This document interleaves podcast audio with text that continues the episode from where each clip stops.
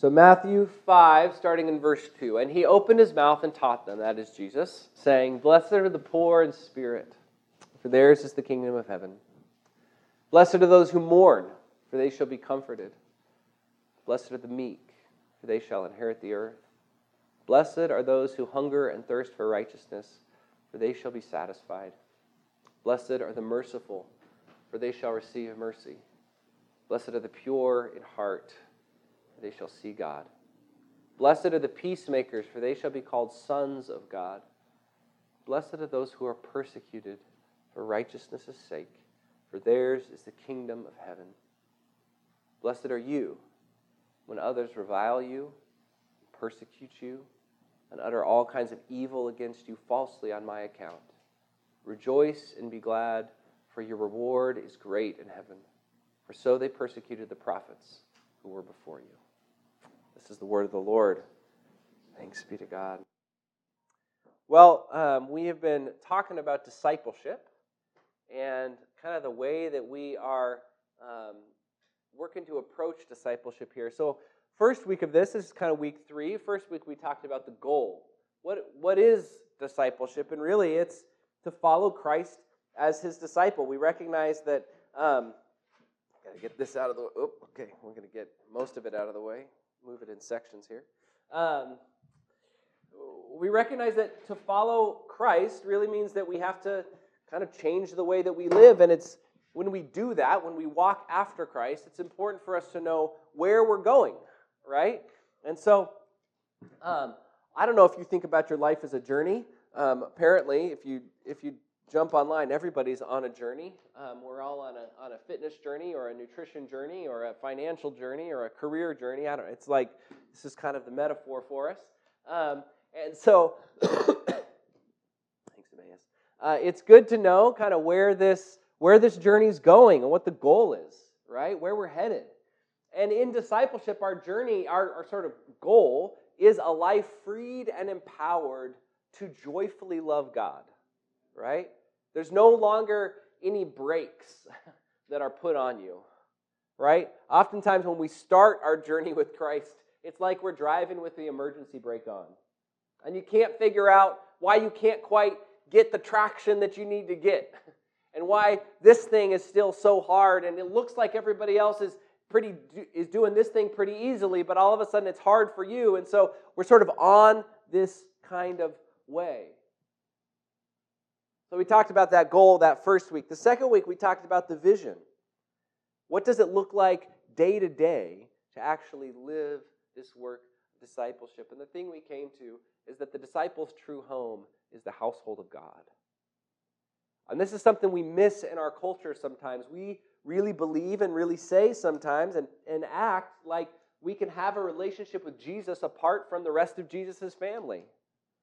And the thing is, when I when I married into my wife's when I married my wife, I actually like kind of married her whole family in that way, right? I was all of a sudden in text groups that I did not necessarily sign up for. Um, I got all kinds of opinions I didn't necessarily ask for. Um, there's most of them are good, right?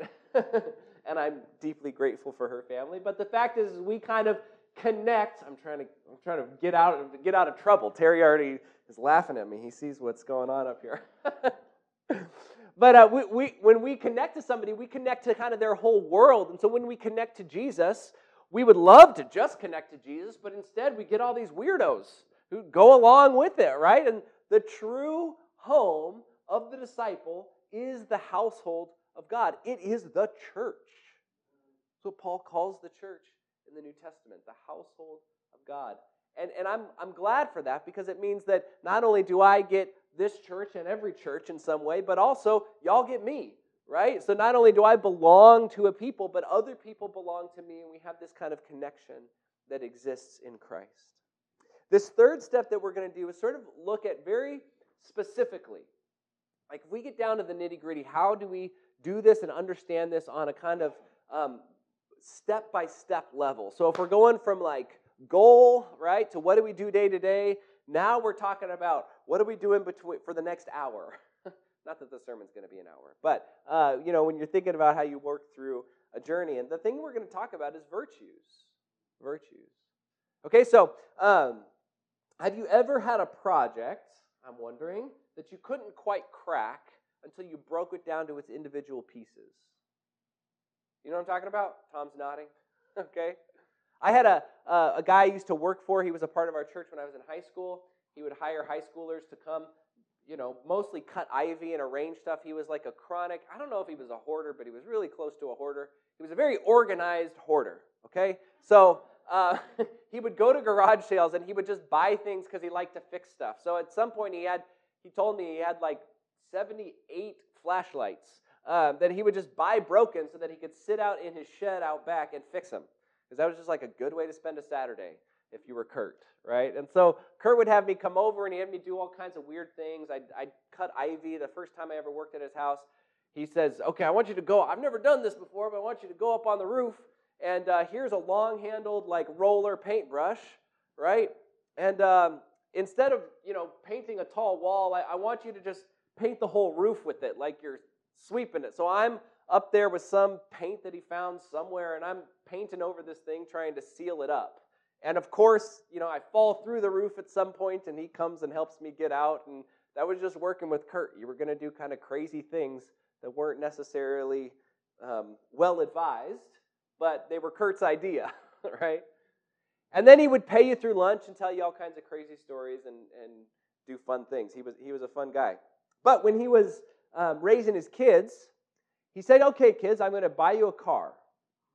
But here's the deal you have to build it. So, so he would buy him a VW bug and he would take it out back and they would disassemble it. And when they had reassembled the car, they were allowed to drive it.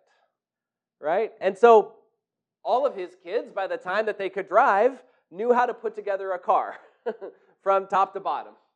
Right? They could reassemble a transmission and uh, kind of do the whole thing. And this, as we kind of talk about the virtues, the idea here is to kind of disassemble the Christian life right? So that we can put it back together and drive the thing. And we know that one of these things, everything's got to be connected, right? like the wheels got to be connected to the axles. If they're not connected, the car's not going anywhere, right? Stuff has to be locked in together. You need all of the necessary parts in order to make these things function. But to understand it, sometimes it's helpful to take it apart and look at one thing at a time, right? And so, um, this is, I, I want to try to take a moment to do that, to try to pull this apart. Sometimes, we were talking about it in Sunday school today. You know, sometimes we have a tendency in our life, and as Christians, to look at our, our vices, right? To look at kind of the negative, the stuff we do wrong, the ways we keep failing, right? We were wrapping up Revelation, and, and the question was sort of, you know, people who read Revelation in a really intense way for the moment, for today. And it's like, yeah, sometimes we get so locked into the negative rather than fixing our eyes on Christ, who is the thing that's being revealed. He's the, he is the point of the revelation, right? It's the revelation of Jesus Christ.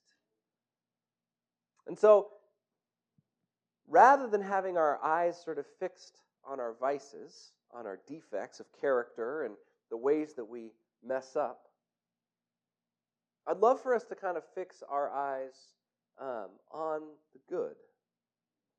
Right? Scripture, we read several of them today. Scripture kind of gives us these lists. And so uh, there's one I'll sort of read to you here out of Colossians. This is Paul writing to the church in Colossae in chapter 3. And, uh, oops, it's after Philippians.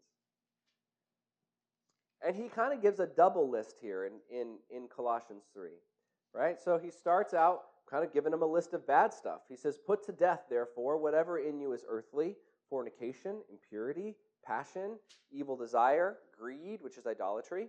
On accounts of these, the wrath of God is coming on those who are disobedient. These are the ways that you also once followed when you were living that life. But now you must get rid of all such things anger, wrath, malice, slander, and abusive language from your mouth. Do not lie to one another seeing that you have stripped off the old self with its practices and have clothed yourself with the new self, which is being renewed in knowledge according to the image of its creator. Right? And so often we're good at stripping ourselves down. right? We're good at saying, boy, I'm angry and malicious and vulgar, and I got all kinds of things that need to come out. Problem is, I don't know what to put on. right? And so Paul goes right into that in the next verse. As God's chosen ones, holy and beloved, clothe yourselves with compassion and kindness, humility, meekness, and patience. Bear with one another. And if anyone has a complaint against one another, forgive each other, just as the Lord has forgiven you. So you also must forgive. Above all, clothe yourselves with love, which binds everything together in perfect harmony. And let the peace of Christ rule in your hearts, to which indeed you were called in the one body, and be thankful. Right? So he just he's kind of going on, right? It's love, it's gratitude, it's it's uh, peace, it's all of these sorts of things. This is what you're going to put on after you've taken off all of the other ways, all those other vices. So, what is a virtue? Any thoughts? What's that? It's a good character, right? Yeah, and we kind of talk about, we like to talk about it in terms of, you know, sometimes you have to practice something. You put something into practice.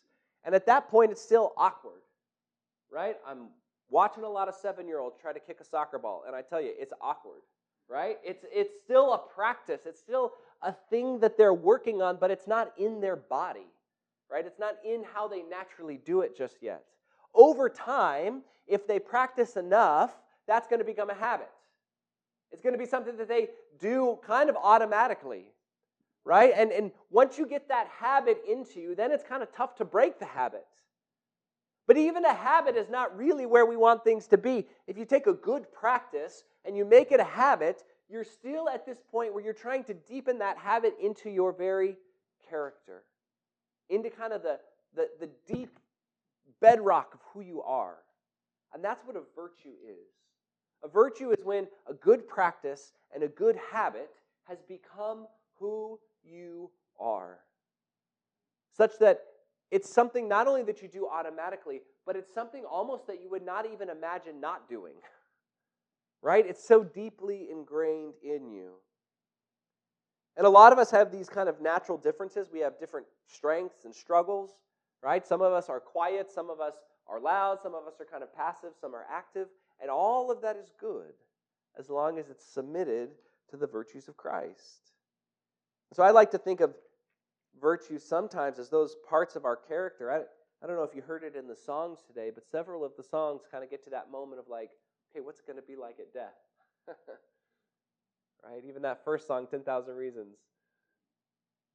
When that time comes, when my time has come, I'm going to continue to praise God. Right? Sometimes I like to think of virtues as these parts of our character that we will not be embarrassed of when we stand before the Father. The parts of who we are that we're going to say, All right, Lord, here I am. and maybe you're somebody who goes, I got a lot to be embarrassed of, and I do too. but we continue to lean into the work, right? We continue to lean into the work of becoming like Christ. They are these things that God will perfect and make eternal in us in the last day. We talk in our mission statement at, at Cordova, Naz- at Cordova Church of the Nazarene, we talk about excellence here. And when we say excellence, we don't mean perfectionism, right? We don't mean that we do everything without a mistake. What we mean is that we do everything with an eye toward the eternal. We want to be the kind of church, we want to be the kind of people who, whether it's taking out the trash or mowing the lawn preaching sermons or leading music or preparing communion or caring for one another or calling or checking in or leading Bible studies, we do it with the sense not of, I have to be here, I have to do this, but with the sense of, this is forming something in me. And my heart and my desire is to be able to present this to God on the last day and say, look, it wasn't exactly perfect in the sense of not having any mistakes, right? But we did it with excellence. We did it with all that we had. And so, it's helpful. Again, there are hundreds, maybe thousands of different virtues, right? But let's break it down to seven. All right? And I didn't come up with these, I didn't invent these, thankfully. Um, but if I invented them, you'd be like, yeah, we need to maybe read another book or two here, figure this out, right? But we're going to have uh, seven virtues, and they're going to be in two groups. So the first group, if we think of that great commandment that God gives us, right, to love God with all our heart, soul, mind, and strength, and then to love our neighbor as ourself. And these virtues mainly are going to kind of go in those two directions. So let's start with loving our neighbor as ourself here. The first virtue, uh, Aristotle, the philosopher, he called this kind of the charioteer of the virtues. And it's what Andra read about uh, from Proverbs chapter 8, which is prudence or wisdom. And he called it the charioteer, the kind of little guy that's up there holding the reins and guiding, guiding the uh, horses, right? Because it's the, prudence or wisdom is our ability to govern and discipline ourselves with our reason. Okay? To sort of think through, okay, I'm with wisdom and prudence, I'm going to think about what ought to be done, and then I'm going to do it. right? I'm going to discern, and then I'm going to take action. And so, wisdom is this ability to take a lot of different information that doesn't necessarily make sense and, and to put it together in a way that does make sense. Some of us are sort of naturally there. We're good at that kind of thing. We're good at sort of governing or figuring out how we ought to solve a problem or come at an issue, right? And some of us are not quite there. Some of us struggle with that. How do we deal with conflicting information? It locks us up or it binds us up. Doesn't mean we're bad people, just means we have a virtue to grow in, right? It just means we have a place to become more like Christ. And so we talk about this in the book of Proverbs all the time, right? This is what wisdom is. We talk about it in the book of James in the New Testament, a wise way to live a Christian life. This is reason which is formed by faith and love and then put into action. That's what wisdom is. That's what prudence is. Same two words for the same thing, but let's use the word wisdom. All right? Second virtue talk about today is kind of temperance or patience. I like the word temperance. Um, and it's not just because we're in the Church of the Nazarene and, and we got feelings about alcohol, right? Uh, I'll tell you why, actually, I like the word temperance. Um, but patience or temperance is this moderation in our action, in our thought, in our feeling, right? Rather than just being people who always are out full bore, we got the brakes off, we're just flying down the road. Temperance says, wait, hold on. Let's just take a moment to be a little bit moderate about it, right? to be a little bit moderate about our thought and our feeling. Instead of just going way off on this side or way off on that side, we're going to try to find that middle way. It's self restrained, it's, it's a kind of persevering way of living life. And that's why I like the idea of temperance, because it always makes me think of tempered steel, right?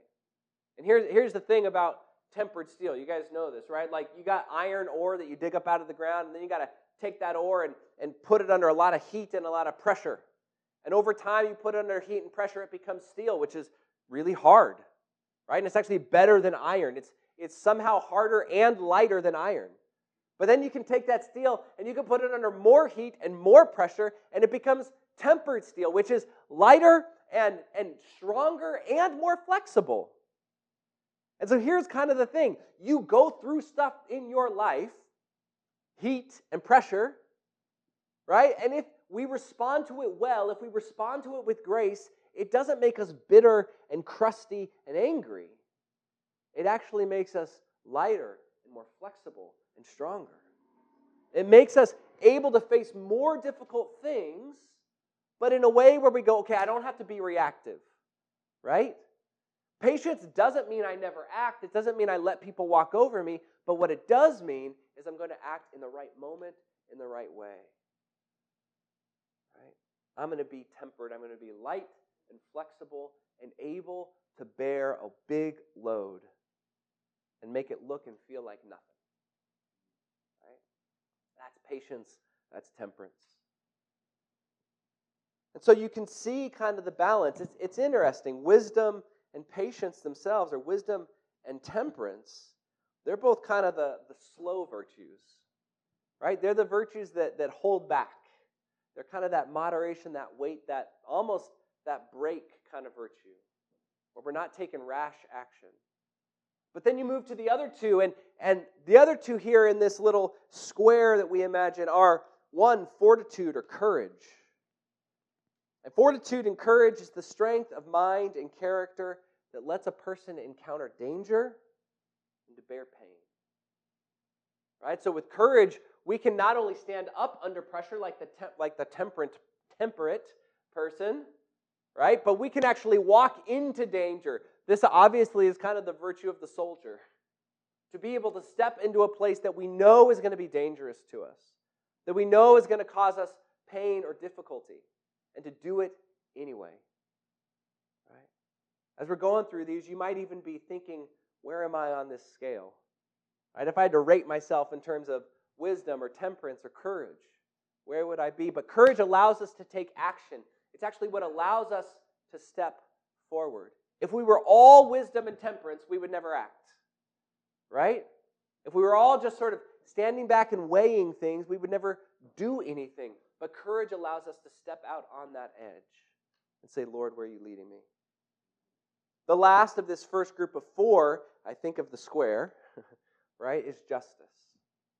And justice is, it's become one of my favorites because it helps me see different people in a different light. uh, but justice often is this virtue of saying it's the maintenance or the administration of what is just, especially between competing claims. Right? So a just person has a real strong sense of what is right what is wrong. And I used to think about a lot, some people, certain people, as judgmental. I'd look at them and go, man, they have, they're just like immediately jumping to what is right and what is wrong. And then if somebody doesn't agree with them, they're right at their throat. And what I've come to believe and see in those people is no, they just have a really strong sense of justice. And maybe they could use a little more temperance or wisdom, but they just have a really strong sense of what is right and wrong. And when somebody offends that, when somebody crosses that line, they're on it, right? They want to put the world right as they see it and understand it. So these four virtues wisdom, and temperance, and courage, and justice help us look at and see the world around us, right? In a way that we not only understand it well, but then we act in that world. We call those the cardinal virtues. Think of the cardinal points on a compass north, south, east, and west wisdom, temperance, courage, and justice. When I talk to my kids about this, I use the language be brave, patient, curious, and kind. Right? For kids to be just usually just means to be kind. there is a time you got to stand up against against wickedness, um, but but kindness works most of the time. And you notice the kind of interplay here, right? Like the parts of the car that come apart.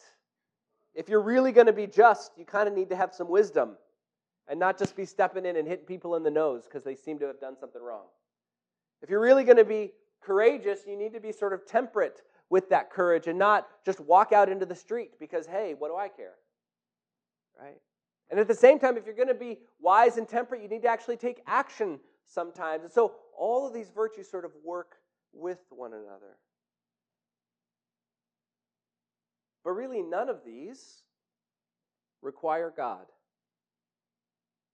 to love our neighbor in this way, a lot of people have worked on doing this without God. And so the Christian vision goes deeper and further higher. And we have these three other virtues that are mentioned at the end of 1 Corinthians 13. Paul says, And now these three abide. I love that translation. And now these three remain faith, hope, love. And while the first four we call the cardinal virtues, these three we call the theological virtues. They fix our minds, they fix our hearts on God. Faith is our capacity to be certain of the love of God, which we may or may not have actually seen in our lives. Right? And, and sometimes Sometimes we have a lot of reason to disbelieve the love of God. Sometimes we've suffered quite a bit. Sometimes we've been hurt, and, and we may even blame God for the ways that we've been hurt. Yet, in the midst of that, we see people who have great faith. It's like Jesus said to his apostle Thomas Blessed are those who have not seen and yet have believed right? This is the gift, this is the virtue of faith. Many of us might think, boy, I sure wish I had faith. I sure wish I could believe in things that I hadn't seen. I sure wish I could walk with God when it was difficult. And I think part of what we have to do is actually think about these all of these virtues, but let's pick on faith. We've got to think about these things not merely as uh, something that we have, but as something that we grow. Right? It's almost like they're a muscle that you exercise. And if you have that muscle, it's either getting weaker or it's getting stronger. Right? You're either using it and it's growing, or you're not. And it dwindles. And so part of what we do is we wake up in the morning and we say, Lord, where do you want me to use this faith muscle? Does this mean actually listening for that voice and just saying, whatever it is, I'm going to do it? Right? Does this mean stopping to respond to somebody who seems like they're in need? Or making the commitment that, hey, I'm going to show up with a casserole and a card. I'm going to make the phone call. I'm going to do that small thing that enables me to step out. And maybe it's going to take a little courage. maybe it's going to take a little wisdom. Maybe it's going to take a little understanding of where God would have me go, but I'm going to step out. I'm going to put myself out there. I'm going to have faith.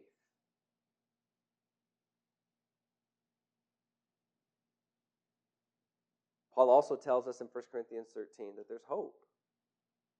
Faith and hope. Hope is the ability for us to have a mind and heart are firmly set on what is to come. Right? The hopeful person is somebody whose head and eyes are not always hanging down and in the dirt. They're not fixed on their toes. The hopeful person eyes are up looking at where they're going seeing, okay, where is it that the Lord is taking me? Hopeful eyes are fixed not merely on what's in front of us, but where God is leading us. And in some ways, when we've really developed this virtue of hope, we can see what is to come even more clearly than we can see what's right around us. The hopeful person, without missing the sort of everyday environment that's around us, sees and knows that the Lord is not only saving us and has saved us in Christ, but is bringing us into the fellowship of His Son. He's bringing us into this life in Christ. He's pulling us forward. And so rather than living in the discouragement of this is really hard, which you know what? You know, a lot of days it is really hard. But we can live in the midst of that hardness, knowing that the life that God is continuing to build and that He has promised to redeem is out there. That it's in front of us, and that in the resurrection, not only is that life out there, but it is breaking into the present. God, in His mercy and in His goodness, is seeking to speak His life to us. And we can live with a fervent desire and a confident expectation of that life coming our way. How are we doing? How are you scoring mentally on this? right? Wisdom, temperance, justice, courage, faith, and hope. But these two theological virtues of faith and hope. They create an attitude and a personality which can then be just and courageous and patient and wise. Do you see that? When I know where God, where God is leading me, when I have my faith and my hope fixed on what is good, now I can be courageous and walk out into the right kind of difficulty and challenge and danger. Because I know that God has me. Right? Now I can, I can step out into some difficult things. Because I know that God is the one who is renewing this world and it doesn't all depend on me and my efforts. I can live with wisdom. Because I know that it's not just about me coming up with the right answer, it's about patiently listening to the words and the Word of God. Can fix myself on the eternal without ignoring what's right in front of me because of the resurrection of Jesus Christ, where the eternal and the temporal have come together in one. But Paul tells us these three remain faith, hope, and love. But the greatest of these is love. And the reason for that is that there will be a day when we no longer have to have faith. And we no longer have to have hope. Because we're not going to be looking out to what is to come. We talked about this in First Thessalonians with the coming of the second coming of Christ. Excuse me. there we go. All right, we no longer have to look out to what is to come, right? But it's going to be here, and we will be in that place with God. We'll be living with Him, among Him, with Him all around us. Revelation tells us there'll be no sun or moon because the light will be there in the New Jerusalem with us. It's a little hard to figure out when you're teaching, you know, kids about how the solar system works. But I have enough faith and hope to believe that God is going to make that real. There will be a day when I no longer have to look forward, but in that moment, I'll still have to grow in love. Love, which is longing after the best for its object. Love, which is unity with the God who is love, Father, Son, and Spirit. As I was thinking about this, it's I think it may be that every virtue really blossoms ultimately into love. That justice is about love, and courage is ultimately about being able to take that big step into love. That wisdom is about being able to discern what really is loving. The temperance is about being the kind of person and being hardened in some way, being uh, softened in other ways into the kind of person who can stand up in the fierce and immense and eternal love of God. Love is the virtue that binds everything together and holds it all together. And without love, we're nothing.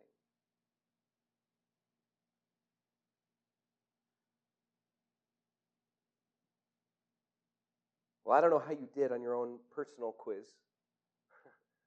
I've got work to do on a few of these virtues. Right? But that's not surprising. That just means I have places to grow. And yet, that's what Christian maturity is. Christian maturity is growing up in these seven virtues and not getting lost in the process, but maintaining our focus on Christ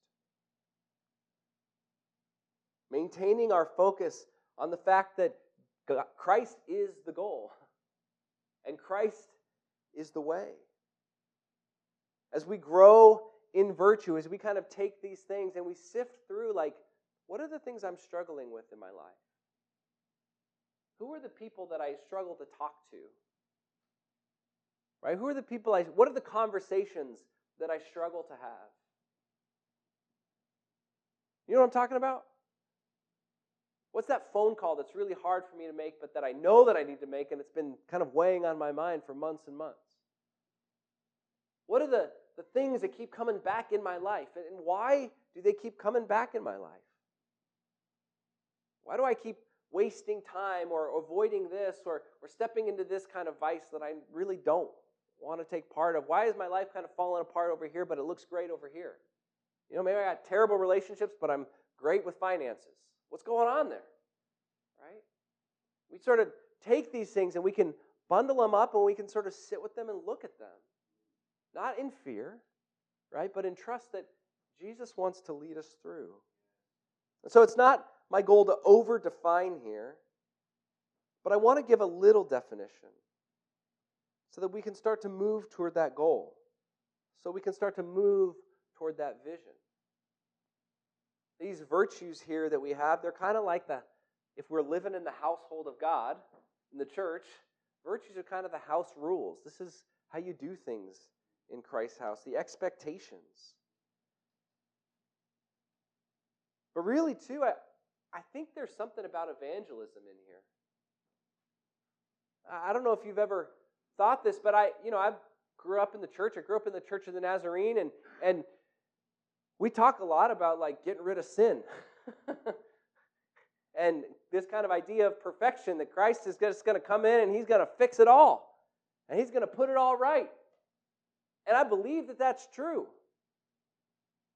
But he doesn't do that without our participation in the process. right? He doesn't do that without kind of co laboring, co struggling with us. We got to be involved in it. And sometimes I meet old Christians, not here, of course, where I go, boy, you really missed something. you know, like I, you know that you're saved, and that's great, but I'm not sure that you ever learned to be kind. You know, you, you know the Bible, and that's wonderful, but I don't know that you learned how to apply it toward your neighbor outside of judgment. And a big part of my heart is that the older we get, the holier we will be, rather than the other way around. you know, I uh, I've been around a few folks with dementia and Alzheimer's. As they get older in life, and they say that when you get diseases like that, oftentimes it just kind of takes the curtains off. It takes the the I don't know what the word is. Kind of takes off the what you've been hiding. And I met some people with Alzheimer's and dementia who get mean, right? Like they no longer have the energy to hide that. They're just a mean person. and I've known others who it's like all it does just revealed the kindness. It just revealed the tenderness.